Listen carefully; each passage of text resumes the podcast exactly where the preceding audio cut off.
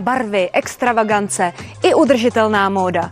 V Berlíně začíná Fashion Week. Ano dodat, že předvádění módy online si získává stále více příznivců.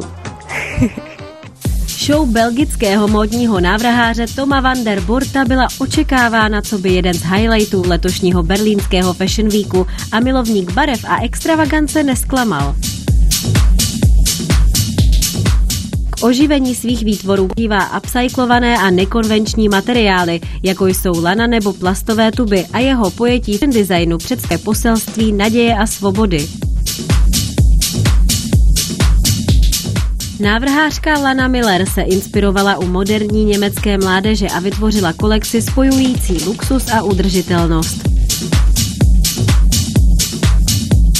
Pandemie přinesla do světa módy hodně změn. Návrháři se mohou více vyřádit a na online platformách popustit úzdu fantazii daleko více než dříve.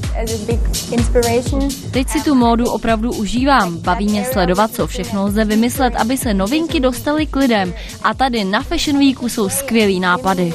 Velký úspěch měla u fanoušků na livestreamu německého Fashion Weeku i zcela statická módní show. Během 20 minut se představilo 20 designérů.